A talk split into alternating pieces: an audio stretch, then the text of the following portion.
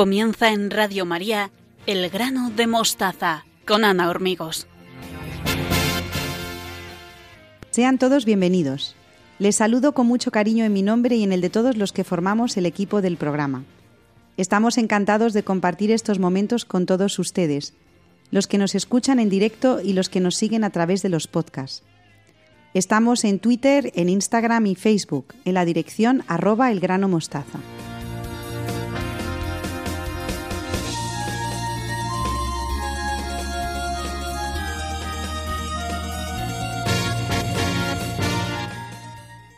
Hoy Beatriz Hormigos y Victoria Melchor nos explican las ventajas de educar la constancia en nuestros hijos. Belén Herrero nos descubre la etimología de una palabra que usamos todos los días, la sal. Y Cruces Balbona aborda la defensa de la vida en su final natural y cómo podemos afrontarlo con esperanza.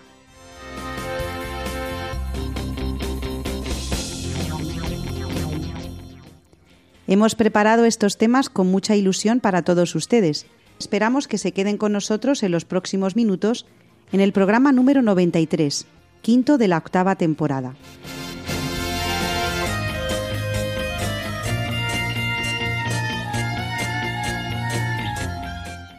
Saludos de todo el equipo. Teresa Jiménez, Beatriz Hormigos, Victoria Melchor, Belén Herrero y Cruces Balbona. Muchas gracias a todos los voluntarios de Radio María que trabajan para que podamos estar con ustedes a través de las ondas y un abrazo y nuestras oraciones para todos los oyentes que se encuentran enfermos y solos. Si quieren ponerse en contacto con nosotros, pueden hacerlo a través de una dirección de correo, elgranodemostaza@radiomaria.es, y estaremos a su disposición para lo que quieran contarnos. Estamos preparados para sacar el máximo provecho del hoy y de la hora, porque estamos convencidos de que merece la pena acompañarnos desde el corazón. Y todo esto en Radio María, la radio que cambia corazones.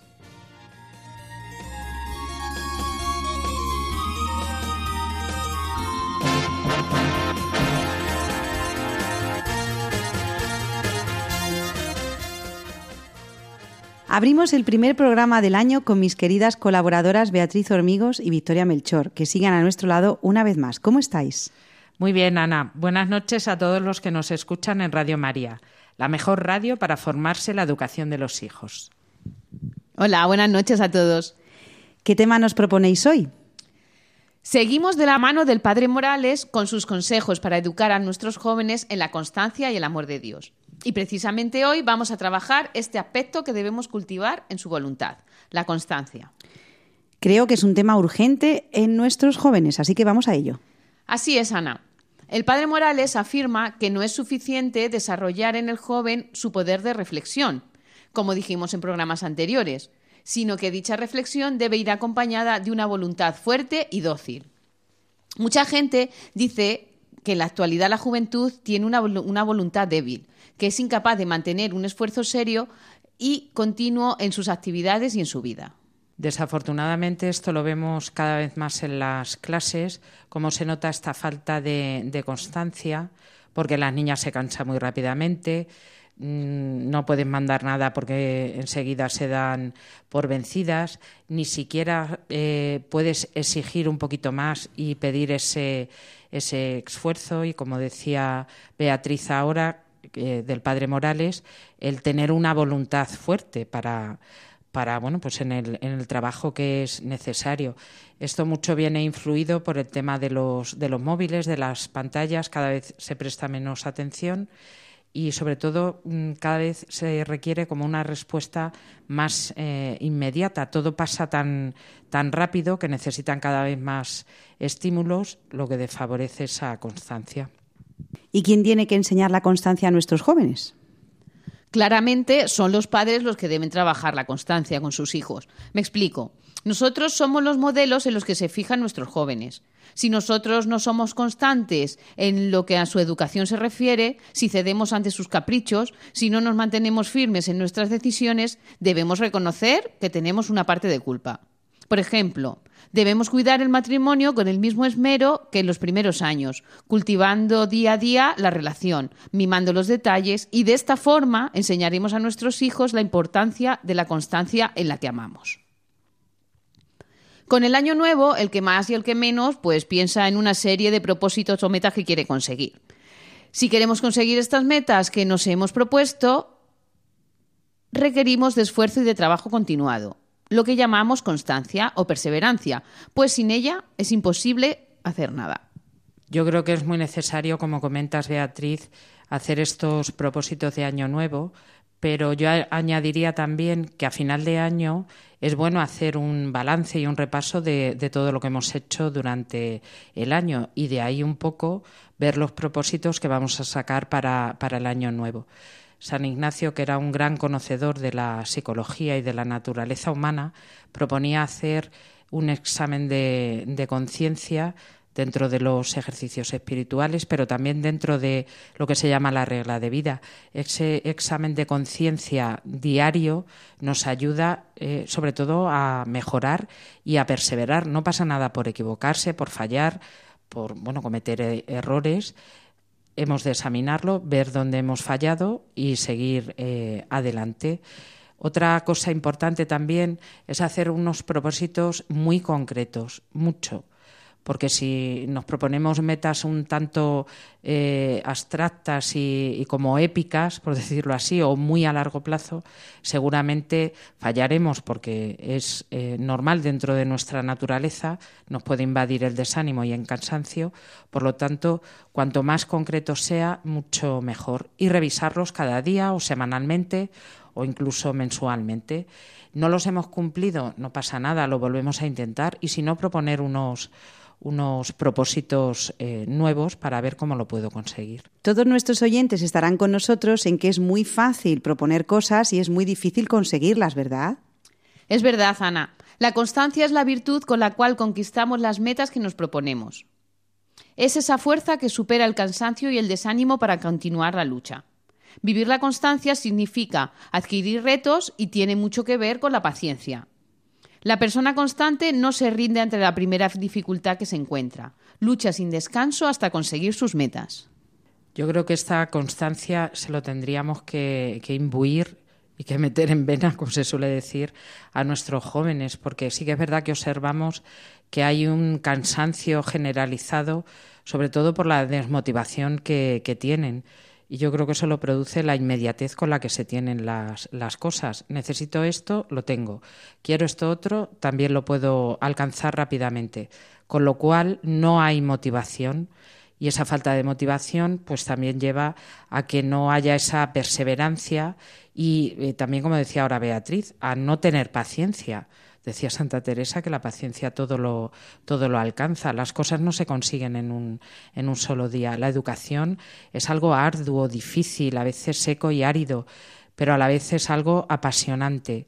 Y yo creo que si transmitimos a nuestros jóvenes eh, ese, valor de la educación por aprender, por conocer, por saber cosas nuevas, todo lo que nos, nos rodea, la belleza que, hay, esa necesidad de tener eh, una serie de proyectos, de, ideales eh, altos.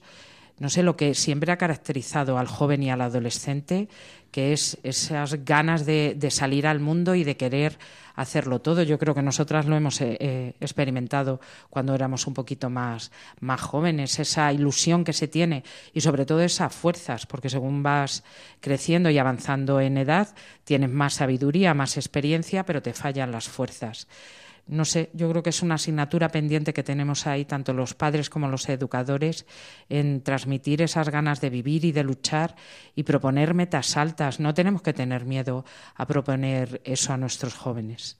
Me gusta mucho cuando decís que las metas no se alcanzan inmediatamente, que hace falta ser paciente y tener mirada a largo plazo. Pues eso es así, nos guste o no. Los propósitos personales no se consiguen de la noche a la mañana, requieren de constancia y de una voluntad bien formada. Por ello es imprescindible contar con una voluntad fuerte, que no flaquea al primer propiezo. La constancia es el único camino para sentirse recompensado por el trabajo bien hecho una vez conseguidos nuestros propósitos. ¿Y cómo podemos ayudar a nuestros jóvenes, a nuestros oyentes, en esta tarea de educar la constancia? Pues vamos a ofrecer a continuación unos consejos sencillos para trabajar en familia, siguiendo al autor Fabrizio Andrade. En primer lugar, hay que tener metas claras y medios concretos para alcanzarlas. Si en la vida tenemos metas claras que queremos conseguir, Eso nos dará las fuerzas necesarias y un sentido para nuestra lucha.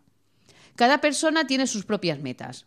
Para unos será ganar una competición, para otros sacar buenas notas en los estudios, para otros ahorrar para un viaje. Pero estas metas deben ser realistas y asequibles y que las podamos conseguir, pero con esfuerzo. Si nos proponemos metas inalcanzables, pues podemos caer en el desánimo. En segundo lugar, tenemos que trabajar la constancia con constancia. Debemos trabajar todos los días para conseguir nuestras metas. Está claro que no todos los días son buenos, nos encontramos con obstáculos pues que debemos superar, pero no debemos caer en el desánimo y ser constantes para así conseguir nuestros objetivos. Yo creo que esto es muy importante, Beatriz, transmitírselo a nuestros hijos y a los jóvenes, el no caer en el desánimo, porque ahora hoy hay una intolerancia a la frustración que la verdad es que es, es, muy grande, porque el niño no se puede frustrar. No es que ha suspendido. Vamos a evitarle cualquier tipo de sufrimiento y de frustración. Bueno, pero es que esta vida es, es así. Unas veces se triunfa o se sacan mejores notas y otras veces no. Es cierto que el trabajo constante da una serie de resultados, pero el error, el error también nos puede conducir a la, a la verdad, porque a fuerza de trabajar y de practicarlo, que mm, caemos en el desánimo es normal, pero no podemos estar siempre detrás de nuestros niños y de nuestros jóvenes evitando de eh, esa frustración que no, le, no va a hacer que, que maduren. Y es que la vida es así, hay fracasos, hay éxitos y yo creo que es lo bonito también de, de, esta, de esta vida. Como decía antes, tenemos que eh, transmitir a nuestros eh, jóvenes eh, esa pasión por, por, la vida. Hay tanta belleza a nuestro alrededor que a mí me da muchísima pena cuando veo a los jóvenes desmotivados, pasotas, que no les interesa nada.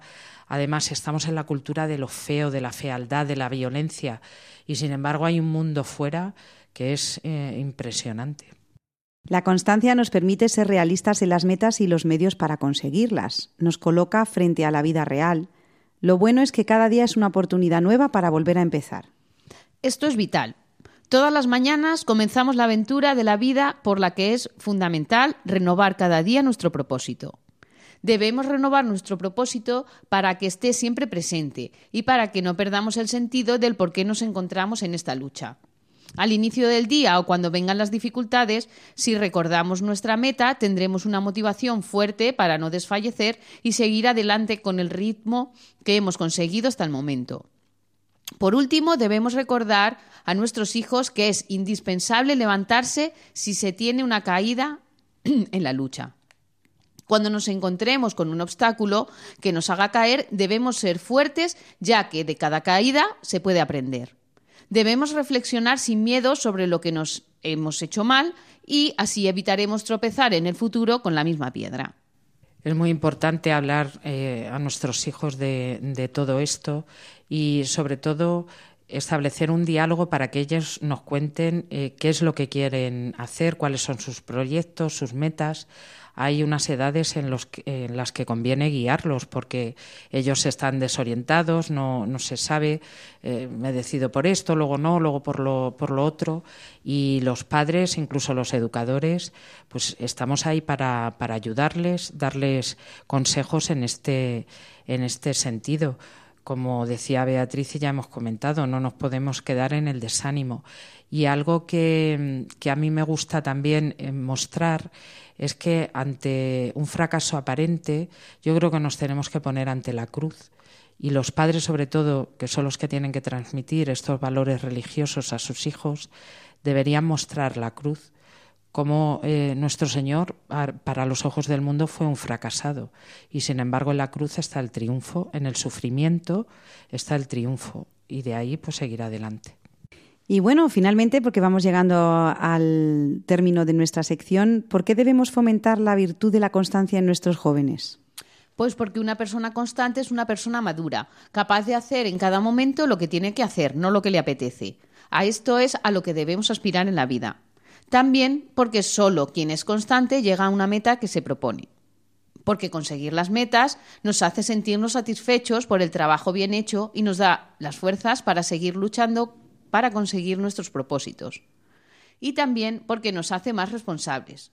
Conseguimos no dejar las cosas para más tarde, terminar lo que comenzamos y no cambiar la idea a la primera dificultad que nos encontremos. Sí, esto lo veíamos en el pasado trimestre, que ya al final pues los alumnos estaban cansados y decían, no, no queremos seguir, no queremos hacer esto. Bueno, pues esa constancia hasta el final que va forjando este, este carácter y, y nada, lo que, lo que hemos repetido a lo largo de todo el programa. No desanimarnos nunca. El Señor va a estar siempre ahí. En estas Navidades, qué bonito era contemplar todo el misterio del, del, nacimiento en esa pobreza de Jesús y luego los años siguientes, como la familia, la Sagrada Familia tiene que emigrar a, a, Egipto absolutamente con nada. Cuántas dificultades pasaron. Nosotros lo leemos, lo contemplamos y lo vemos como algo idílico, ¡ay, qué bonito! Sin embargo, esa fue una gran dificultad. Lo vemos a nuestro alrededor, cuánto sufrimiento hay en cuántas familias y sin embargo, pues el Señor está, está ahí para sostenernos. La Virgen María, que es la que se fió, pues tiene que ser nuestro ejemplo también, para a pesar de las dificultades, nosotros aprender de ello. Bueno, pues hemos llegado al final de la sección. Muchas gracias a Beatriz y a Victoria por enseñarnos cómo trabajar la constancia con nuestros hijos. Animamos a todos nuestros oyentes a que comenten con nosotros sus opiniones sobre qué les parece lo que Beatriz Hormigos y Victoria Melchor han expuesto hoy acerca de la constancia. Lo pueden hacer en la dirección de correo elgranodemostaza@radiomaria.es. Un abrazo a las dos, muchas gracias y nos vemos el mes que viene. Muchas gracias, Ana. Hasta el mes que viene. Y ustedes no se vayan, porque en un momento se une al programa Belén Herrero. Lo que todo el mundo ansía, encontrar la felicidad. Muéstrame, muéstrame Dios, para lo que está hecho mi corazón. Y es que es hacer uso pleno de mi libertad. Es un camino a ciegas que se basa en confiar. Es poner mi calendario en blanco y dejarte rellenarlo. Dios te pido que me ayudes a realizarlo.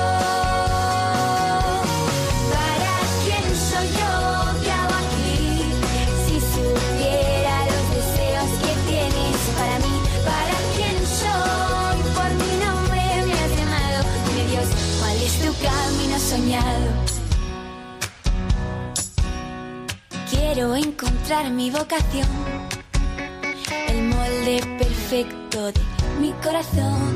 Estar en ti, por ti ser enviado. Señor, quiero caminar contigo de la mano, donde mi corazón salte y el tuyo quiera reír. Señor, tú solo sabes de verdad me hace feliz. Que ser santo es mi deseo, quiero que haga el mundo entero. Dios te pido, quiero ser tu mensajero. ¿Para quién soy yo? ¿Qué hago aquí? Si supiera los deseos que tienes para mí, ¿para quién soy? Por mi nombre me has llamado. Mi Dios, ¿cuál es tu camino soñado?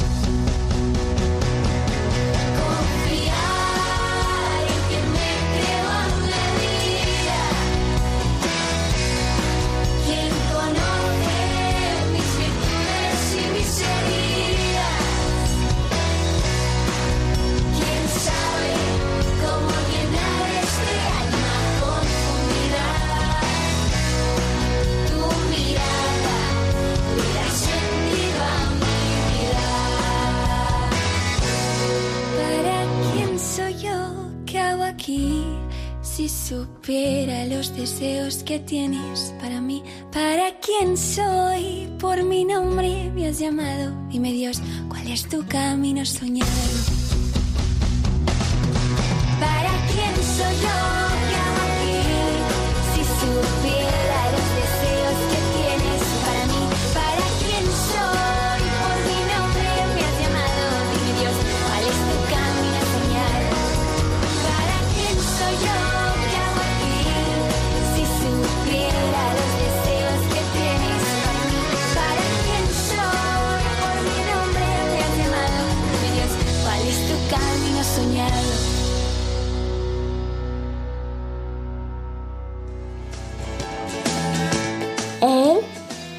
Grano de mostaza.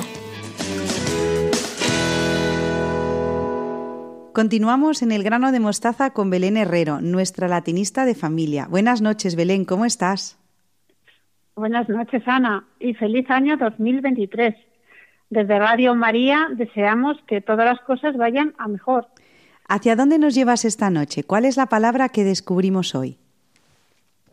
Hoy vamos a referirnos a la palabra sal, ese condimento que se obtiene de la única roca que tenemos comestible y que siendo tan común ha sido responsable de enormes repercusiones sociales y económicas a lo largo de la historia. ¿Qué será la sal, Belén, que sin ella no hay alegría ni en la vida ni en las comidas? En efecto, Ana, no podemos vivir sin ella.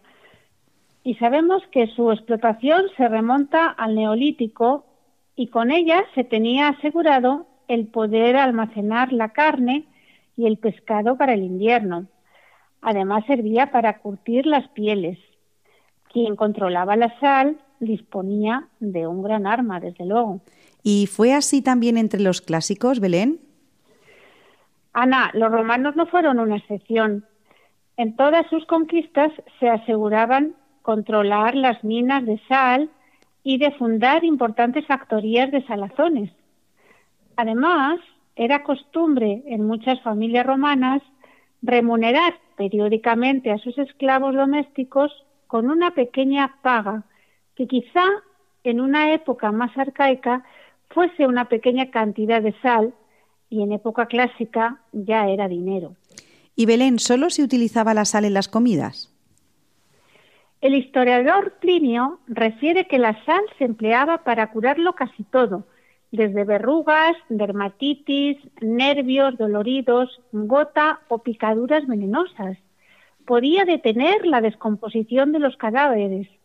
Por eso, la sustancia derrotaba a la misma Eurínome, el demonio de la putrefacción. De ahí le viene su comunicación con el mundo de los dioses. De hecho, la mola salsa intervenía en muchas ceremonias religiosas.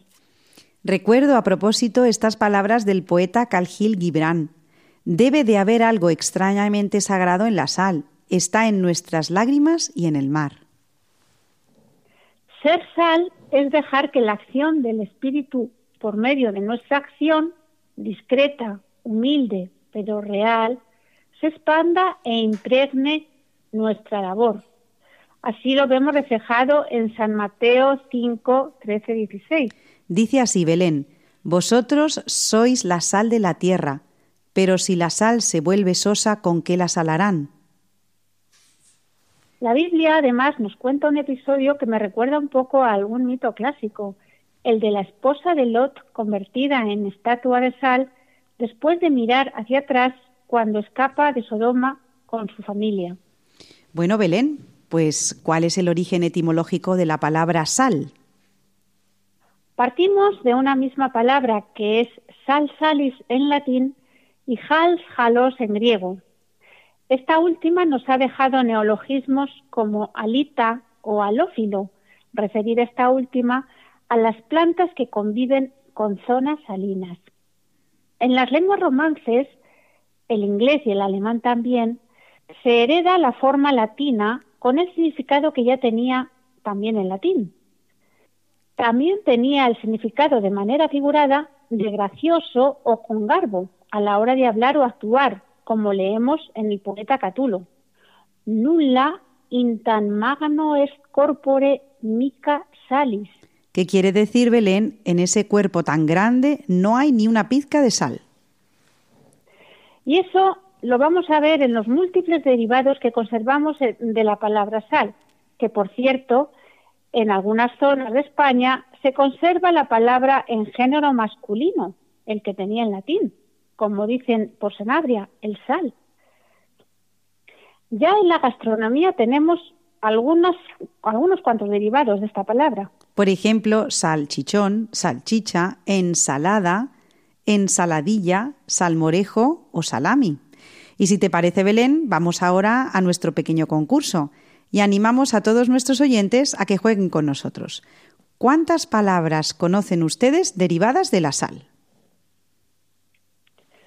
Pues vamos a empezar.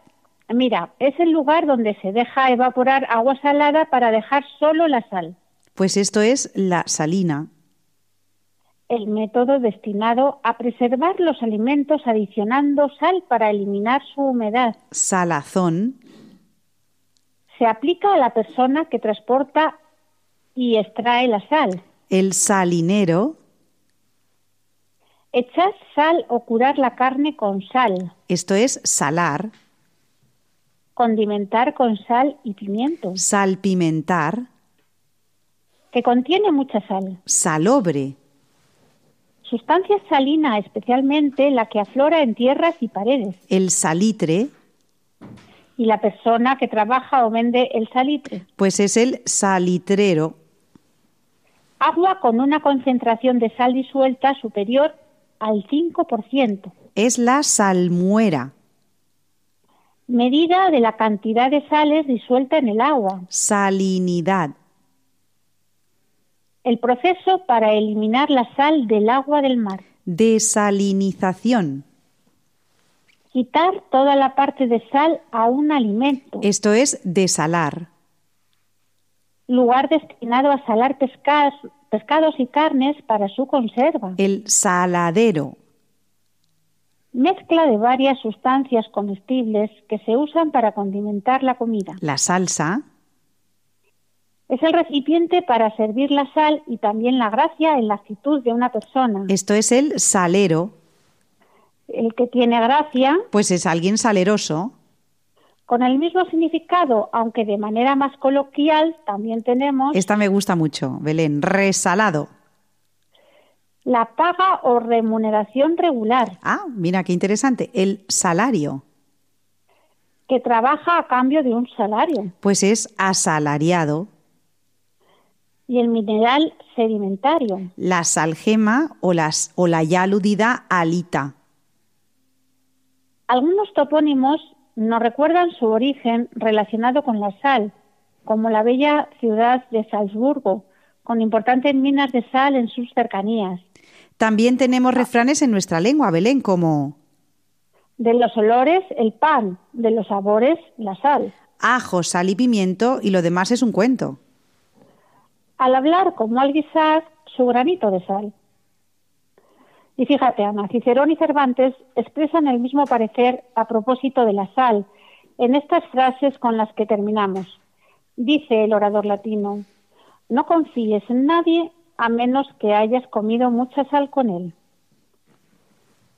Es un dicho cierto, añade Cervantes, que un hombre debe comerse un poco de sal con su amigo antes de conocerlo.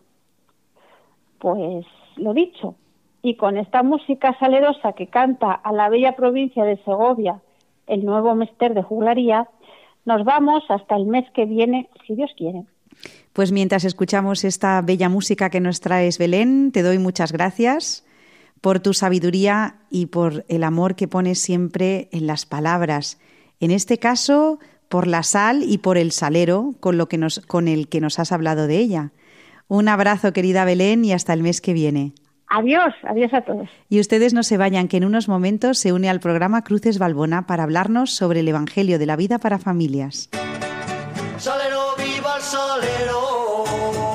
Salero, viva el salero. Salero, viva Segovia. Salero, viva el salero. Viva la sal de la sal de mi novia. Salero, viva el salero. Ay, chatún, chatún, Gómez Serafín, el campo, el arroyo y achaña vivir, achaña vivir, achaña vivir, ay, chatún, chatún, Gómez Serafín.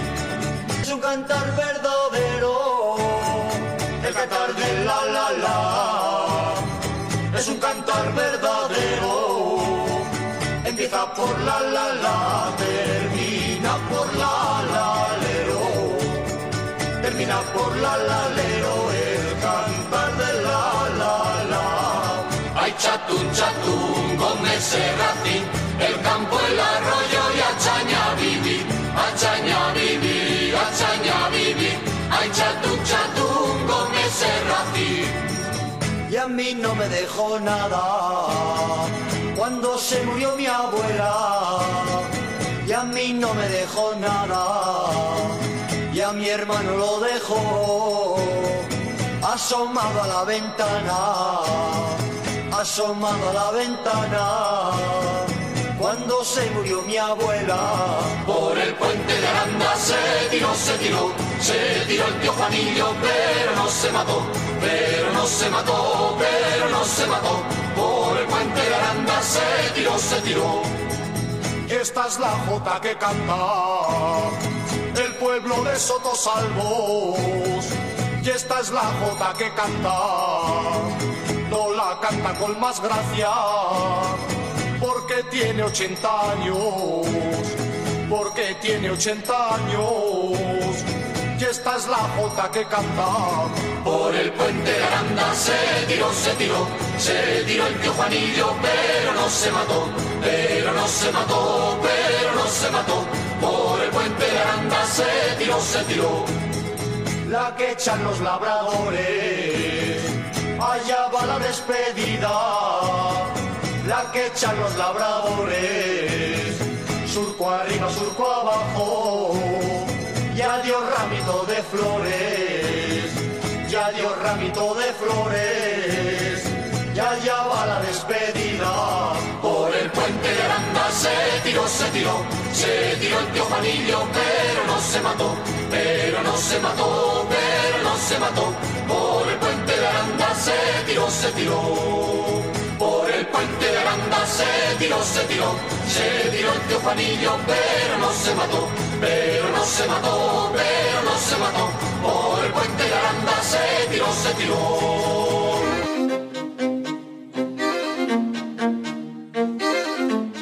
El grano de mostaza en Radio María.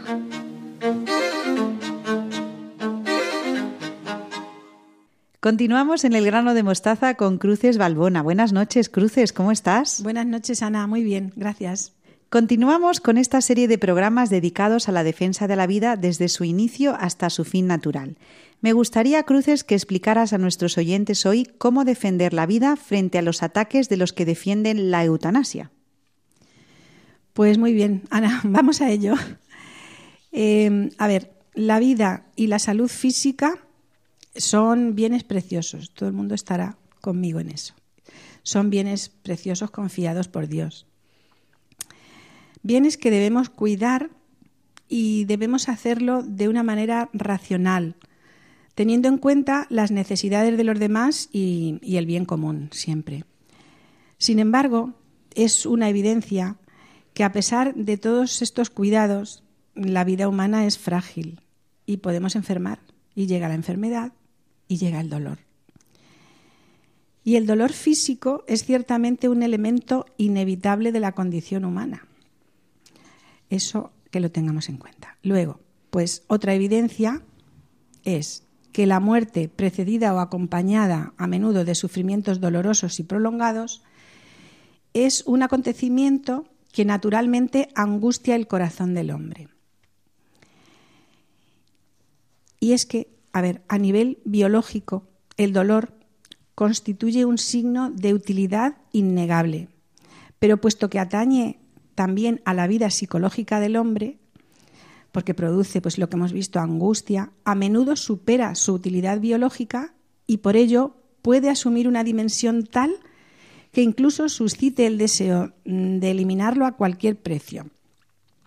Pero esto, que puede ser algo natural, no tiene por qué identificarse con anticipar violentamente el fin de la vida, que es lo que se conoce como eutanasia.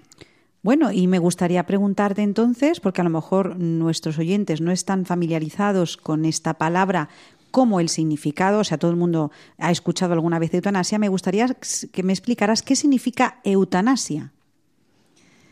Pues en la antigüedad significaba algo muy distinto a lo que ahora entendemos. A ver, etimológicamente, eutanasia significa buena muerte. Eh, y así en la antigüedad significaba eso, una muerte serena, tranquila, sin sufrimientos, una muerte deseable por y para cualquier hombre.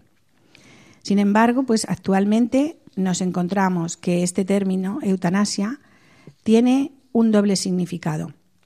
Se puede utilizar en sentido amplio y, así en sentido amplio la eutanasia hace referencia a la intervención de la medicina encaminada a atenuar los dolores de la enfermedad y de la agonía, a veces incluso con el riesgo de suprimir prematuramente la vida. En este sentido, la eutanasia se equipara a la reivindicación de la facultad de rechazar o suspender una terapia, un tratamiento inútil y caro para un paciente terminal.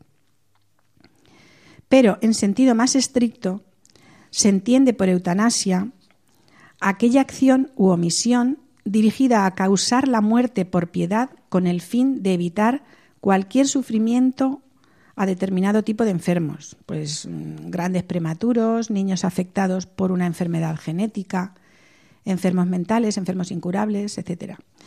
Eh, y entonces, por esta finalidad se la define también como homicidio piadoso u homicidio por compasión. Eh, esto, por favor, Cruces, ¿lo podrías explicar con más profundidad? Eh, bien, bueno, pues vamos a precisar la definición moral de eutanasia, si quieres. Entonces, pues para ello, la encíclica Evangelium Vitae de Juan Pablo II, de San Juan Pablo II, define la eutanasia como una acción u omisión que por su naturaleza y en la intención causa la muerte con el fin de eliminar cualquier dolor. Eh, por lo tanto, según esta definición moral, la eutanasia es una elección deliberada de causar o anticipar la muerte. Y, esto puede ser llevado a cabo de varios modos. Eh, pues mm, de tres modos. Eh, se puede llevar a cabo la eutanasia por una acción que por sí misma cause directamente la muerte. Por ejemplo, el suministrar una sustancia química letal. Eh, también se puede llevar a cabo por acciones que en otras ocasiones podrían tener y, de hecho tienen una finalidad terapéutica o paliativa, pero que en un caso concreto son elegidas conscientemente como medio para causar o anticipar la muerte. Y esto sería, por ejemplo, una suministración de analgésicos, puede ser. Depende de cómo y cuánto y en qué momento se administren. Y, en tercer lugar, se puede llevar a cabo por la omisión de un medio necesario para el mantenimiento de la vida. Por ejemplo, pues la eliminación de la alimentación parenteral o de la hidratación, etc. Entonces, eh, de cualquiera de estos tres modos se puede llevar a cabo lo que hemos dicho, esa elección deliberada, que esto es lo que nos dice, lo que nos dice la definición moral. Pero, en segundo lugar, en la eutanasia, tanto en la acción como en la omisión, se actúa con la intención, con la intención de querer poner fin al sufrimiento presente o futuro por medio de la muerte.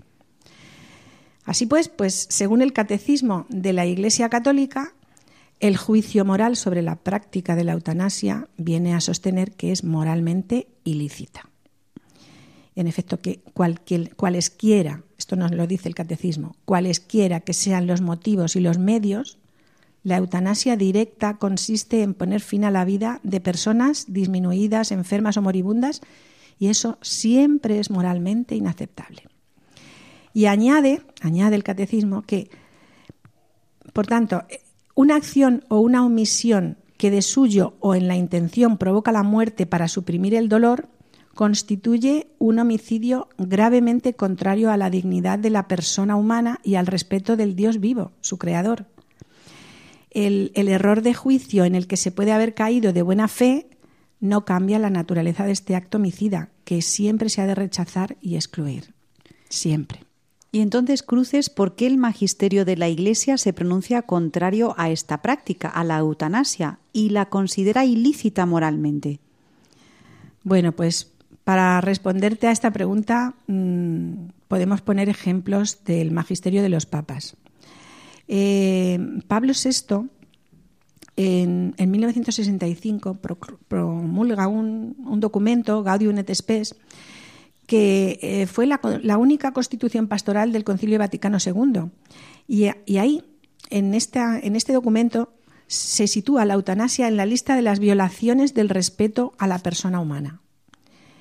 Y, y dice así, que se consideran, como hemos dicho, violaciones del respeto a la persona humana, todo cuanto atenta contra la vida, homicidios de cualquier clase, genocidios, aborto, eutanasia y el mismo suicidio deliberado. También es considerado vi- violación al respeto humano todo cuanto viola la integridad de la persona humana, como por ejemplo las mutilaciones, las torturas morales o físicas, los conatos sistemáticos para dominar la mente, la mente ajena, y también todo cuanto ofende a la dignidad humana, como son las condiciones infrahumanas de vida, las detenciones arbitrarias, las deportaciones, la esclavitud, la prostitución, la trata de blancas y de jóvenes, o las condiciones degradantes, laborales degradantes, que reducen al operario al rango de mero instrumento de lucro, sin respetar la, a la, libertad y a la responsabilidad de la persona humana. Todo esto eh, está, como decimos, recogido en esa constitución pastoral Gaudium et Spes de el- del Papa San Pablo VI. Luego, pues podemos también fijarnos en lo que nos dice el Papa San Juan Pablo II. Él señala que la eutanasia, encubierta y subrepticia, practicada abiertamente o incluso legalizada, está cada vez más extendida. Esto ya lo estamos viendo. Eh, mm, y es que por una presunta piedad ante el dolor del paciente, nos dice el Papa, que es justificada a veces por razones utilitarias de cara a evitar gastos innecesarios demasiado costosos para la sociedad. Se propone así la eliminación de los recién nacidos malformados, de los minusválidos graves, de los impedidos, de los ancianos, sobre todo si no son autosuficientes, y de los enfermos terminales. Entonces, eh, Juan Pablo II subrayó que es cada vez más fuerte la tentación de la eutanasia, es decir, adueñarse de la muerte, procurándola de modo anticipado y poniendo así fin, entre comillas, dulcemente, poniendo fin a la propia vida o a la de otros. Y en realidad lo que podría parecer lógico y humano, al considerarlo en profundidad, se presenta absurdo e inhumano. Estamos aquí ante uno de los síntomas más alarmantes de la cultura de la muerte. Cruces, acabas de nombrar el concepto cultura de la muerte, cuyas manifestaciones más patentes son el aborto y la eutanasia, pero has nombrado un montón de actos contrarios a la dignidad de la persona. Y me encanta que no solamente nos centremos, aunque sí que son eh, tema de nuestros programas, la defensa de la vida, principalmente focalizado en el aborto y la eutanasia, pero muchísimas otras cosas. Y además la Iglesia siempre eh, alza la voz en favor de aquellos que no tienen cómo alzarla. ¿no? Dices también eh, que eh, bueno, hemos trabajado el aborto y la eutanasia. En el programa de- del mes pasado ofreciste razones para rebati- rebatir el supuesto derecho al aborto. Te pediría que si puedes, Cruces, hicieras lo mismo con el supuesto derecho a la eutanasia. ¿Cómo no, Ana? Eh, Evangelium Vitae, la encíclica de Juan Pablo II, reconoce que la eutanasia es un acto profundamente injusto. Si consideramos lo que ya habíamos visto, los principios fundamentales de la bioética, yo creo que podemos recordarlos. En primer lugar, que la vida es sagrada.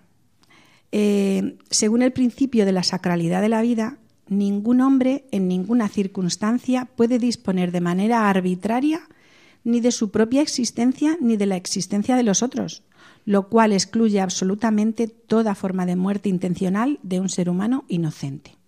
Este es el primer principio de la bioética. El segundo, que la vida es inviolable.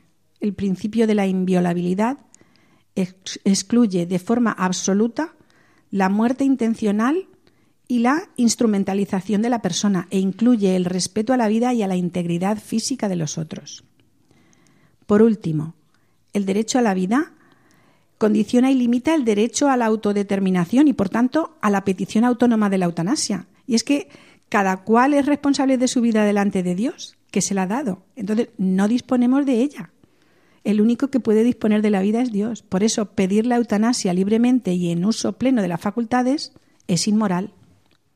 Fíjate, Cruces, que yo creo que todo esto está claro a nivel teórico. O sea, nuestros oyentes, personas creyentes o no, que buscan la verdad a su nivel, eh, ven que esto está claro. O sea, teóricamente lo tenemos todo, yo creo que meridianamente claro. Sin embargo, cuando nos encontramos ante situaciones concretas, y en esto los medios de comunicación tienen muchísima culpa, el sentimentalismo y la cultura de la muerte pueden nublarnos el juicio.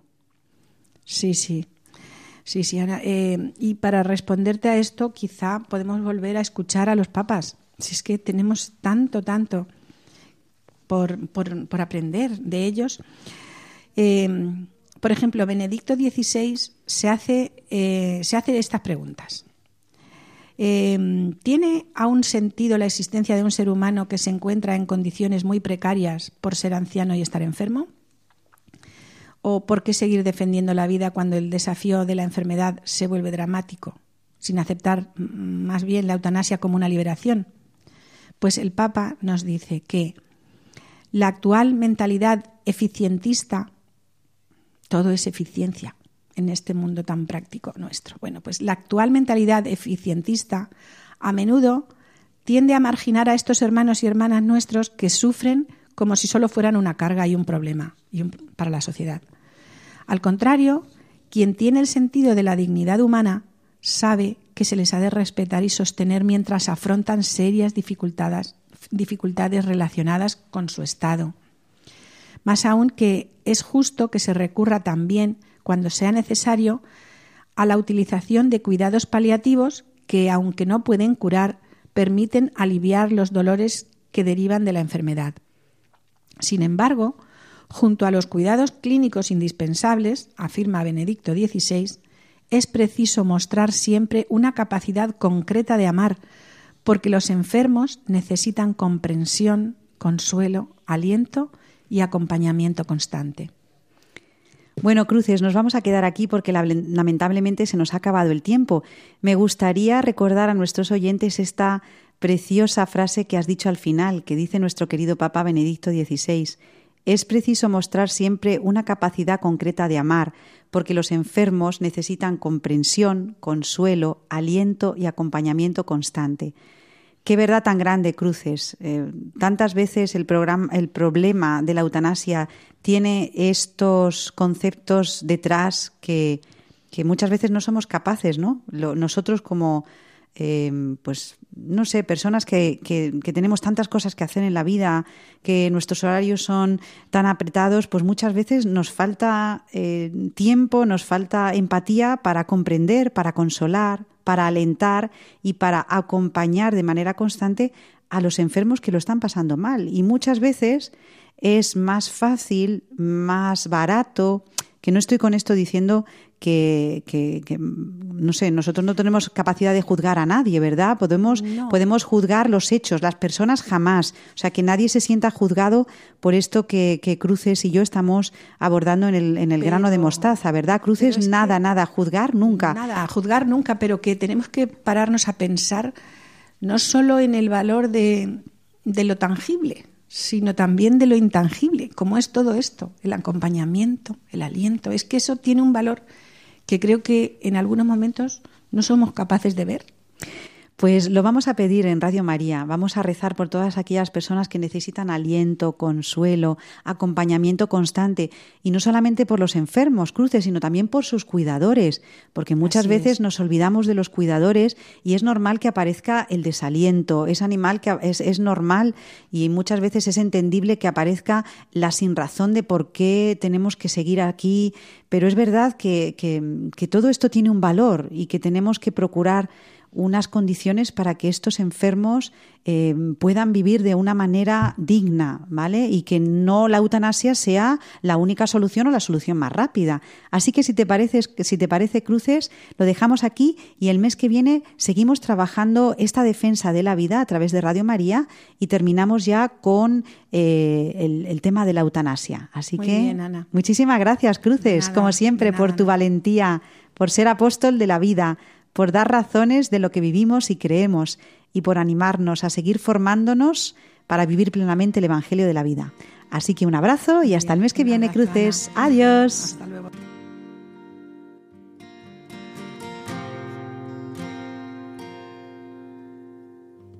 Arde con fuerza en este frío, con todo el alma en vilo, buscando una razón.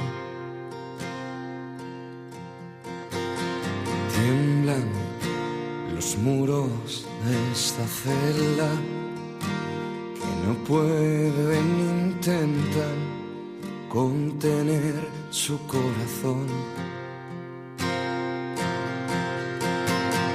brazos cerrándose en abrazos un padre que dio tanto de un hijo que murió. Lloran reyes y tronos lloran ante un hombre en la sombra rezándole a su Dios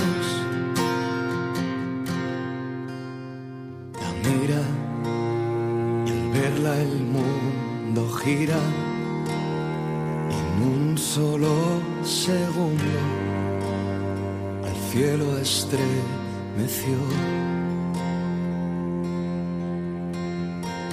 esa donde ella pisa el besa secándose las lágrimas al pedirle perdón. Alza un paso firme al alba, ejércitos se apartan ante su convicción.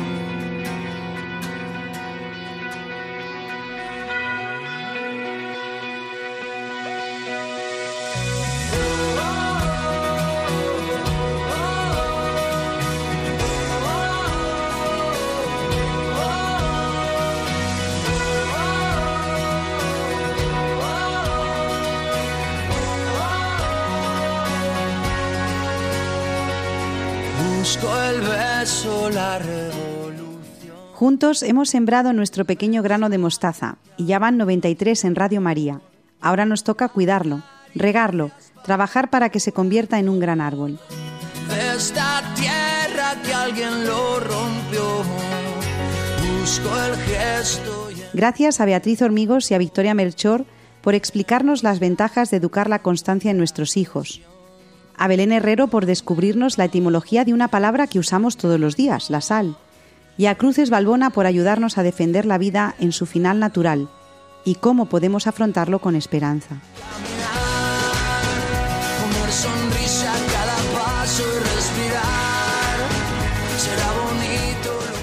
Nosotros nos vamos hasta el próximo 15 de febrero de 2023, pero ustedes pueden quedarse en Radio María, la radio que acompaña el corazón.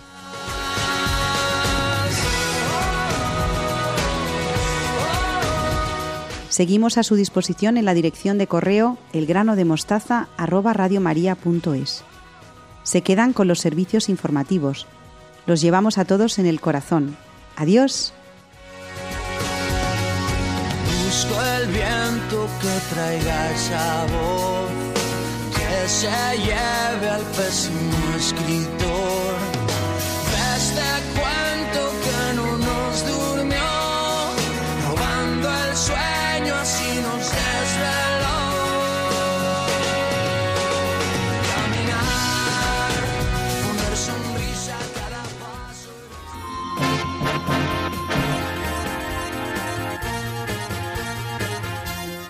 Han escuchado El grano de mostaza, un programa dirigido por Ana Hormigos.